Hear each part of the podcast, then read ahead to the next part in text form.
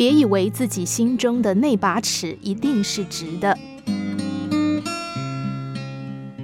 人最容易犯的错误就是用自己脑袋中的观念去解释别人眼中的事物。人之所以难以沟通，就是因为太过坚持自己的看法。也就是说，我们只想要别人理解自己，却没有想过去理解别人。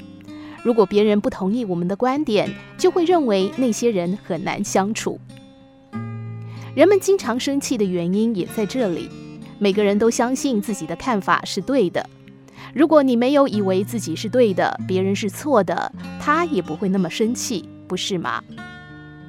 有一对夫妻经常生闷气，妻子抱怨老公太小气，一个钱可以打几10个结；丈夫则抱怨妻子太过挥霍，总是说你不应该随便花钱，万一哪天有需要的时候我们就没钱可用了。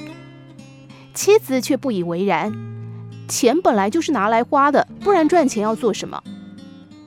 其实他们没有谁对谁错，只是观点不同罢了。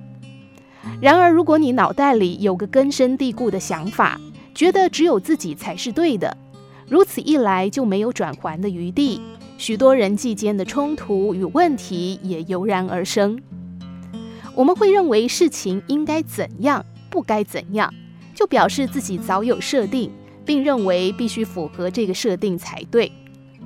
我们会用应该与不应该对待自己，同样的，我们也会用这样的思考逻辑对待别人。我认为我应该节俭的同时，也不允许别人浪费。我认为我不应该太懒惰的同时，也不允许别人懒惰。我认为我应该做那些事，就认为别人不应该不去做那些事。我们生活中的战争就是这样引爆的。感情应该怎样，金钱应该怎样，工作应该怎样，朋友应该怎样，还有先生不应该怎样，太太不应该怎样，小孩不应该怎样。这就是我们每天面对的战争，不是吗？简而言之，当你说你应该怎样的时候，你就已经开始想要改变别人。当你说你不应该怎样的时候，你就会很坚持。现在已经不是一个可以讨论或沟通的问题，而是你认为这样才对。但是你的观点真的正确吗？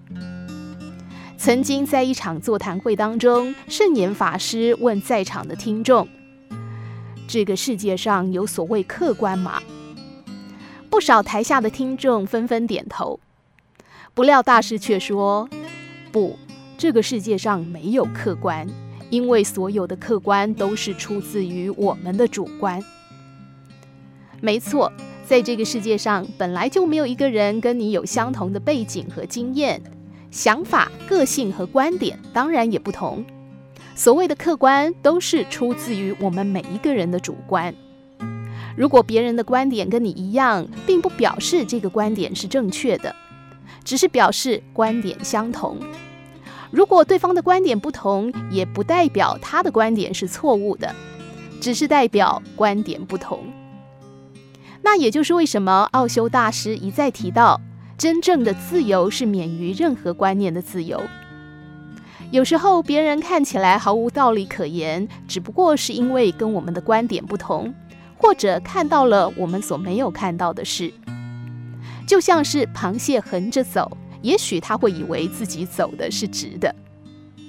每一个人都是主观的，不必以为自己心中的那把尺一定是直的。